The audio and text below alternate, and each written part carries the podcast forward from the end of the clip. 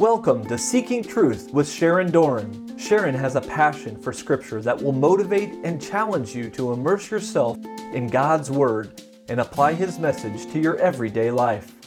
Visit seekingtruth.net to learn more about bringing Seeking Truth to your parish or to become an online learner. Today, it's part two of the book of Genesis, chapters 10 and 11. And now, Seeking Truth with Sharon Doran. So seven covenant oaths. Some are renewable, some are one. But but in the fullness, God has sevened himself and made a sacramentum with us, a fullness of seven, seven, seven. Now, so Adam and Eve, I want to show you also how the covenants grow in, in who they cover. Okay, so the first one, covenant with Adam and Eve, that was marital. That's two people, a marriage, man and woman. Adam's a priest, prophet, and king. Adam is king, priest, prophet. All of these will be, and so are you. You are a priest, prophet, and king by process of your baptism. How was he a king? Remember, God made Adam king of the original creation, and he let him name all the animals. That's a kingly act of naming he had dominion in his kingdom. How was he a priest? He offered sacrifice of blood atonement. He taught his sons because Cain and Abel knew how to offer sacrifice. God had to show them, he had to give them animal skin to cover them and, and the blood how to sacrifice. He was also a prophet. Can you imagine when they found dead Abel and how he had to teach his family and tell them what God wanted them to do now that they were wounded? So that's the first covenant. It's marriage, it's two people. How about Noah's covenant? It's going to get bigger. It's a bigger audience. How many are saved in this covenant?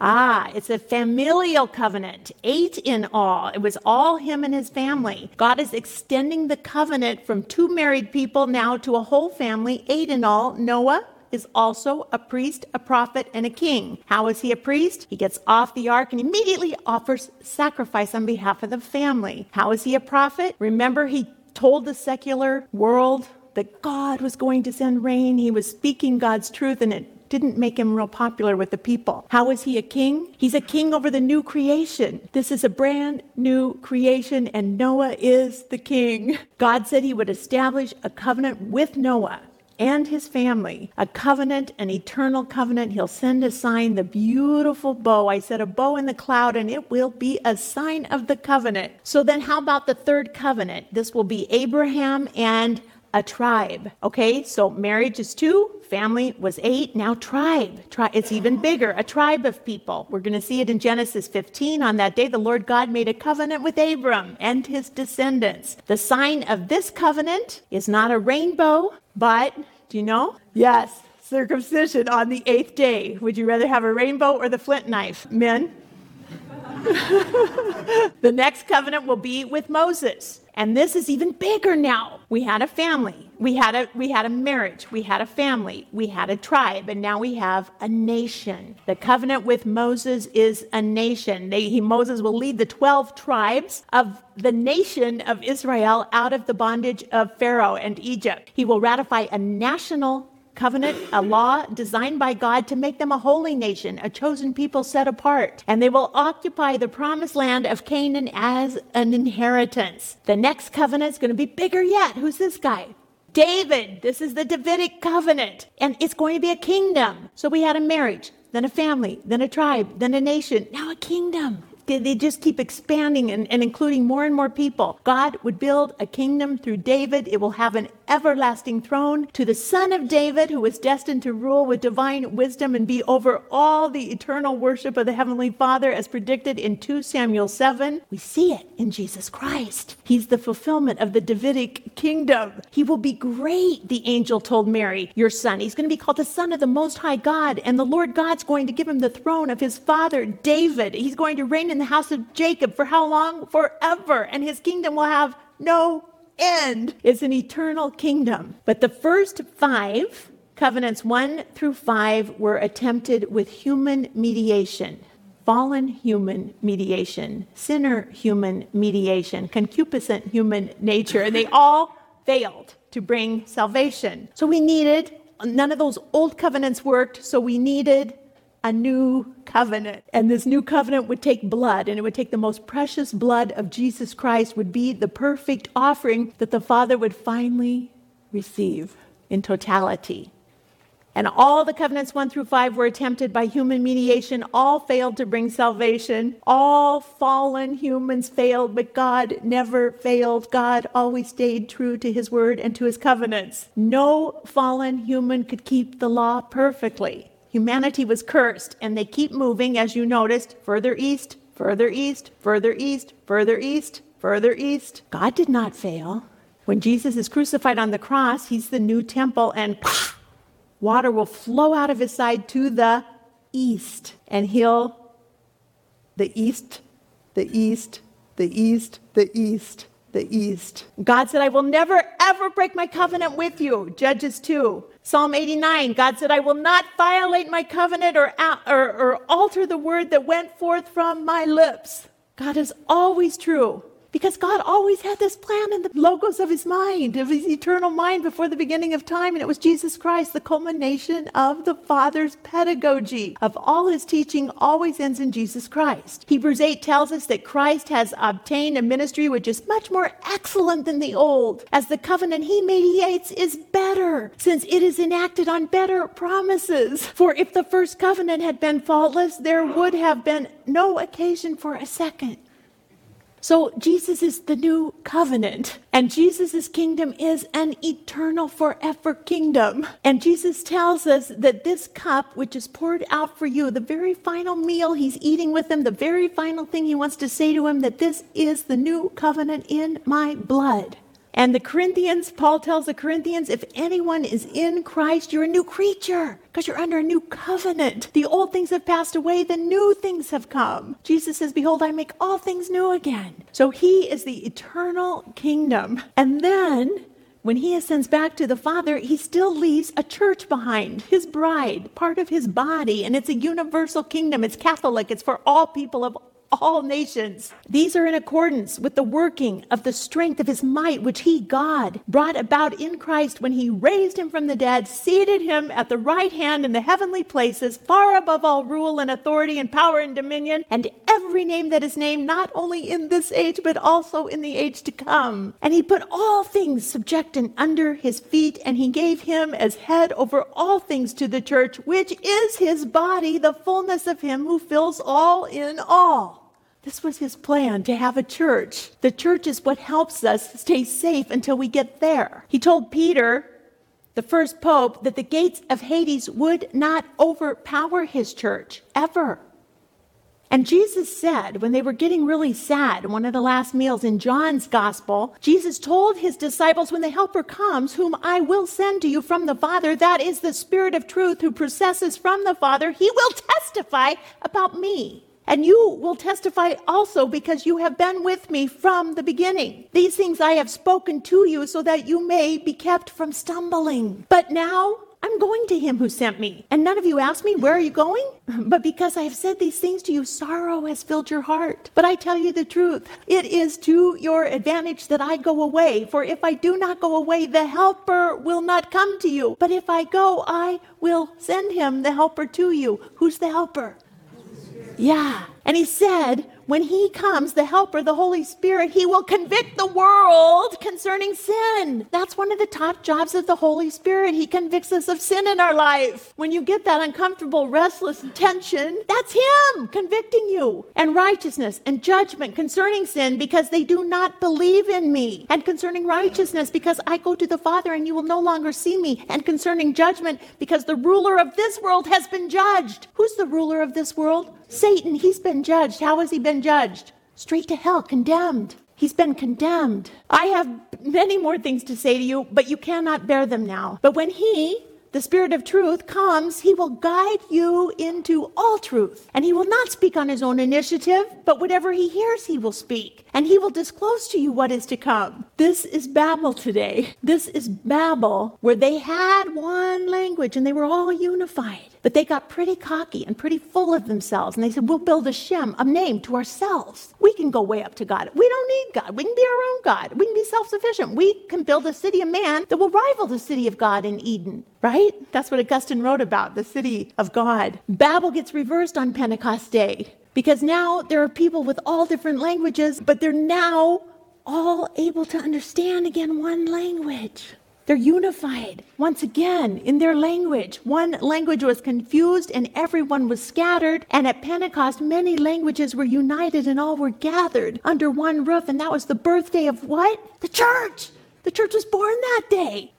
It's a total reversal of Babel. There were Jews in Jerusalem, devout men from every nation under heaven. They were amazed. They were astonished. Why, why aren't these people speaking Galileans? I mean, their, their, language. How do we hear them in our own language? They were from. They were Parthians and Medes and Elamites and Mesopotamia and, and Judea and Cappadocia and Pontus and Asia and Phrygia and Pamphylia and Egypt and Libya and Cyrene. People from Rome, proselytes, Cretans, Arabs. But we all hear them in our own tongue speaking the mighty deeds of God. And they were all amazed and they were greatly perplexed. What does this mean? Others were mocking them and saying they're full of sweet wine.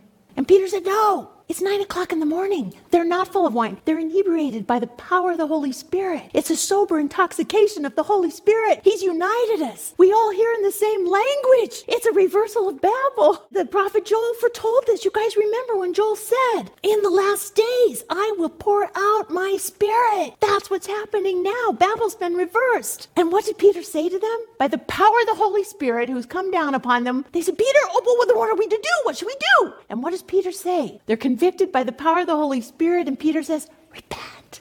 Repent. Because the Holy Spirit's job is to convict the heart of sin. Repent, each one of you, be baptized in the name of Jesus Christ for the forgiveness of your sins, and you will receive the gift of the Holy Spirit. It's a promise for you and for your children and for all who are far off, as many as the Lord our God will call to himself. And 3,000 Jews from all over the earth were baptized that day. Now, there is still a Peter, one leading us in this new covenant, one who is speaking on behalf of the Helper, the Holy Spirit. That's his mouthpiece. He's a mouthpiece for the Holy Spirit. He's a spiritual priest, a prophet, and a king. He has a divine authority from God assigned. There is still a new priesthood. It offers a living sacrifice to all because the Father remembers, just as he remembered Noah.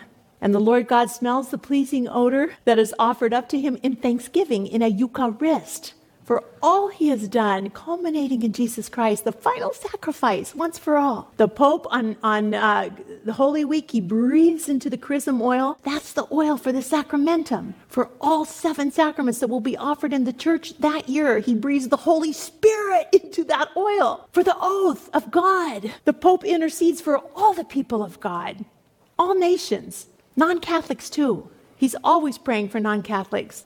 So all's well that ends well, right? Wrong, because Noah got drunk. Noah got drunk. Noah passed out in the new creation. This is the first sin in the new creation. Noah gets drunk. Stop and think about it. Noah has three sons. He had many more, probably, living that many years, but three sons that are named in Scripture. Adam had three sons that were named in Scripture. Adam knew his wife again after their son Abel was murdered. And she, Eve, bore a son and she called him Seth. And she said, God has appointed for me another child instead of Abel because Cain slew him. And this son, this new baby Seth, was in his father Adam's image. And whose image was Adam in? God's. Things are turning back to the Lord. He's a real chip off the old block, and Satan's gonna be watching this kid because he might be the one that crushes my head, the offspring of woman. Cain's been banished east. Abel's dead, and now we have Seth. He lives a 105 years before he becomes the father of Enosh. Enosh is also listed here in the genealogy of Luke, the son of Enosh, the son of Seth, the son of Adam, the son of God. So just as Adam had three sons, Noah in the new creation has three named sons. And there they are Adam's three sons, the divine number, Noah's three sons. Shem, Ham, and Japheth belong to Noah. And from these three guys, the whole world is going to be peopled because God twice tells them, Be fruitful, multiply, and fill the earth. Noah was the first tiller of the new creation. He was a tiller of the soil. He planted what? A vineyard. Adam also was the first tiller of the new creation. And, and in that first account, he too was a gardener, a tiller of the soil. So was the new Adam, Jesus Christ, which they're both a type of. Jesus is the ultimate antitype, but he was a gardener. Mary, Mar- Mary Magdalene said, confused him for a gardener. Are you the gardener? Um, Noah drank the wine. The very first fruit of the new creation is going to be misused. Have we heard that before? Uh huh. The fruit of a new creation led Noah into sin. It was also the fruit of the first creation that led Adam into sin. Fruit's not bad. The fruit God gave was a good and perfect gift. It's the intention of man's heart. They disobeyed God. They wanted to be their own God. It's always that threefold invitation, temptation to sin, the lust of the flesh, the lust of the eyes, and the pride of life. And John says this comes not from the Father, but from the world. And who is the prince of the world?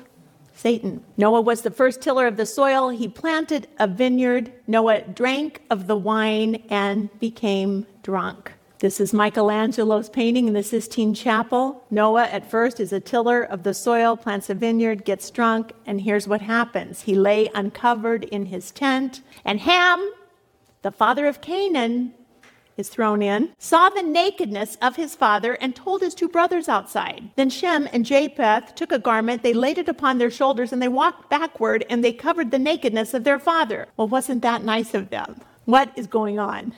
Their faces turned away. They did not see their father's nakedness. When Noah awoke from his wine and knew what his youngest son had done to him, he said, Cursed be Canaan! A slave of slaves shall be to all his brothers. Cursed be Canaan? Who's Canaan? A slave of slaves. He shall be to all his brothers. Who's Canaan? It's a derivative of the same name, Cain. Cain and Canaan in the Hebrew, it's a derivative of that name. Sounds a lot like the Cain of the first creation Cain, who had a bad countenance, Cain, who murdered his brother. Cain was the son of Adam who was cursed and had to move east to the land of Nod. Now we hear Canaan, an eventual grandson of Noah. This is not one of Noah's sons. This is a grandson, if you check the genealogy, who's going to be cursed. Canaan will meet him in, they will meet him in nine months from now. Get it? Hmm, some people are saying? They will meet Canaan in nine months. And Moses makes it very clear in the rest of the story of Torah when he will use this phrase several times to uncover nakedness, very clearly in, in Leviticus. Leviticus 20, we have some of the sexual sins because fallen man now has a disorderment and they are doing they're because of concupiscence they're following the beastly part of themselves Instead of the spirit nature, they're following more the fleshly nature, the beastly nature. So we see things developing like adultery. And here in verse 11, the man who lies with his father's wife has uncovered his father's nakedness. It's a Hebrew idiom for maternal incest. Both of them shall be put to death, their blood is upon them. He also condemns if a man lies with his daughter in law, if a man lies with a male as a woman, as with a woman, if a man takes a wife and her mother also, if a man lies with a beast bestiality. It's that beastly nature taking over the spirit nature in the internal struggle of concupiscence. And God is condemning it, but He's teaching these fallen people. So the man who lies with his father's wife has uncovered his father's nakedness. God is teaching because they don't have the law yet. They don't know the rules. They're fallen. In the beginning, it wasn't like this, but now evil had encompassed them, and, and man's every inclination, his intention of his heart is evil. So we see the brothers, uh, this, is, this is a Hebrew idiom. It's a poetic way of saying maternal incest. And who's going to get cursed is the fruit of the womb, the fruit of the maternal incest, the grandson, Canaan. Ham is the father of Canaan with his mother, most likely. What does Canaan go to become? Canaan, the promised land. What is going on? Moses has explained this. To uncover nakedness is that Hebrew idiom for incest. Here's Leviticus 18, all the different uncovering of nakedness, they're all incestual relations that God has condemned. But they don't have this law yet. So the fruit of the uncovering of nakedness is cursed fruit. This is Noah and his two sons that covered him up. That's Ham and Mrs. Noah. And why did Ham do this? Why might Ham do this? His father's passed out drunk. It may have been a power play to take over, to become the leader, to become the top dog, taking his mother's Noah's wife. It happened again with Jacob and his oldest son Reuben and his first wife Leah. And it's why Reuben did not get the blessing. Even though he was the first son of the 12 tribes of Israel, he should have had the blessing and the birthright. But on Jacob's deathbed, he says, Reuben, you're my firstborn son, my might, the fruit of my strength, preeminent in pride and preeminent in power, but unstable as water. You shall not have preeminence because you went up to your father's bed, and then you defiled it. You went up into my couch. That's another way of saying that he took his wife Leah and made a power play to become the leader. And so God is teaching them this is Ham, this is Mrs. Noah. Cursed is the fruit of her womb from the incestuous sin, and that will be Canaan nine months from now. Cursed be Canaan, a slave of slaves shall he be to his brothers. And Canaan will go settle in this land called Canaan, and you know that this land will be a thorn in the side of the Israelites because they're supposed to take over this land, this promised land. And who resides there? Canaan's people. Ham's son Canaan from incest, and his people, like the Jebusites, the Amorites, the Girgashites, the Hivites, the Arkites, the Sinites, the Arvadites, the Zemarites, and the Hamathites. And they got to get in there and take over this land from them. And also, the territory of the Canaanites extended from Sidon in the direction of what? Sodom and Gomorrah, which we will learn about in Genesis 19. And you'll see more sexual dysfunction. So, we go on in Genesis 10 to see who the descendants of Noah are, these three sons that peopled the world, where they landed, who their uh, lines were, and we'll be looking back to see who they belonged to and why they might have done what they did. Uh, but I will tell you that the one uh, one stayed monotheistic, believing in one God, the one true God of Israel, that was Shem. The other two became polytheists. They worshiped many gods. And from Shem will come Abraham and will be the line of Jesus Christ. Noah blessed Shem. Shem has the father's blessing now. Canaan will be his slave. Japheth will dwell in the tents of Shem and let Canaan be his slave. Canaan will be cursed. So from Shem's lineage, one day is going to spring the father of our faith, Abraham. He's in the line of Shem, and so is Jesus Christ eventually. So, another cool thing about Shem, and we'll talk about it more next time Shem is going to outlive Abraham. And if you do the math, and we had an engineer in the day class, and he made a spreadsheet, and he did the math himself because he, he didn't want to take my word for it. And, and I'm glad he did because I will take his word for it. He's meticulous, Deacon Tom Burton. And it is true. Shem outlived Abraham. So that Canaan will be a grandson. Noah's great grandson was the first Nimrod. His great grandson is named Nimrod. Does anyone here have a Nimrod? I have five of them. Six if you count Steve, but no.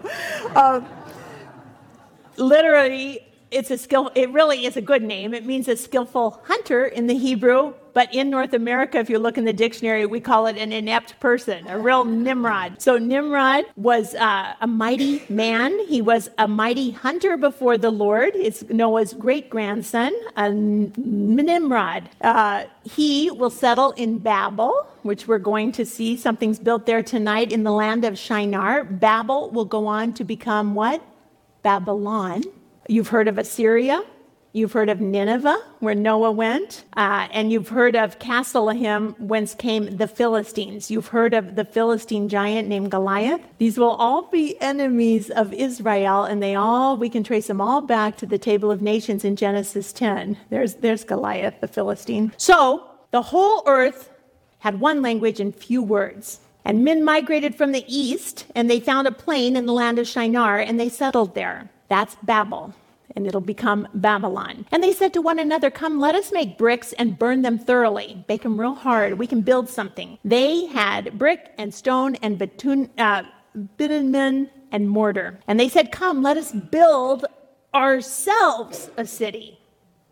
They're coming from the city of God. They're going to make the city of man. And a tower with its top in the heavens. We can do this ourselves. We can go as high as we want. We can be our own God. And let us make a name for ourselves. And so they did. They started building, and they built a tower in the land of Shinar in Babel, lest we be scattered abroad upon the face of the whole earth. They're going to build a city unto themselves. And the Lord came down to see what was up. He came down to see the tower which the sons of men had built. Notice it doesn't say which the sons of God had built. The sons of men had built. And the Lord said, Behold, they are one people and they have one language. And this is only the beginning of what they will do. And nothing that they propose to do now will be impossible for them. So the inclination of their heart is evil. They're full of concupiscence. They want to build a name for themselves. They want to build their own city. They want to do away with God. They want to be self sufficient. And God says there is no end to what they might do. They're full of themselves. They don't want God. Come, let us. Who's he talking to? God. Come, let us go down Come on, Holy Spirit and Jesus, let's go. It's the Trinity, right? In a spiritual way. Come, let us go down there and confuse their language that they may not understand one another's speech. So the Lord scattered them abroad from there over the face of the earth, and they left off building the city. They're gone, they scatter. Therefore, the name was called Babel, because the Lord confused the language of all the earth, and from there the Lord God scattered them abroad the face of the earth. That was very, very, very merciful of God. And you say, What? It's like in the garden, kind of. They're going to self destruct. They're going to destroy themselves. Their every inclination is evil. They're full of themselves. They're building their own city. If He separates their language and scatters them, that'll give God some time to work, to redeem them, right? For His plan. They're going to destroy themselves, building a thing unto themselves. So Babel was reversed on Pentecost Day in the new covenant. One language was confused and scattered across the face of the earth because of God's mercy. And because of God's mercy, many languages were again united and gathered as one body of Christ on the birth of the church on the first Christian Pentecost. Let's pray. Lord God, we praise and thank you for your merciful love. You are so, your design is so ordered and so beautiful. And you take the chaos and you just organize it in such a beautiful way, all with Jesus Christ in the back of your mind, who will be the culmination of your final covenant and your plan for us. Thank you, thank you, thank you. Thank you for the seven sacramentum. Thank you that you sevened yourself with this oath for us and that some of these things you give us are renewable when we break our end of the con- of the covenant. You don't, but you have a way for us to heal and come back into communion with you. And we praise you for that. And we say, Glory be to the Father and to the Son and to the Holy Spirit, as it was in the beginning, is now, and ever shall be, world without end. Amen. In the name of the Father and the Son and the Holy Spirit. Amen. That was part two of the book of Genesis, chapters 10 and 11 on Seeking Truth with Sharon Doran.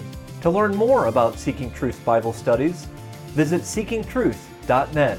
Tune in next time for more Seeking Truth with Sharon Doran.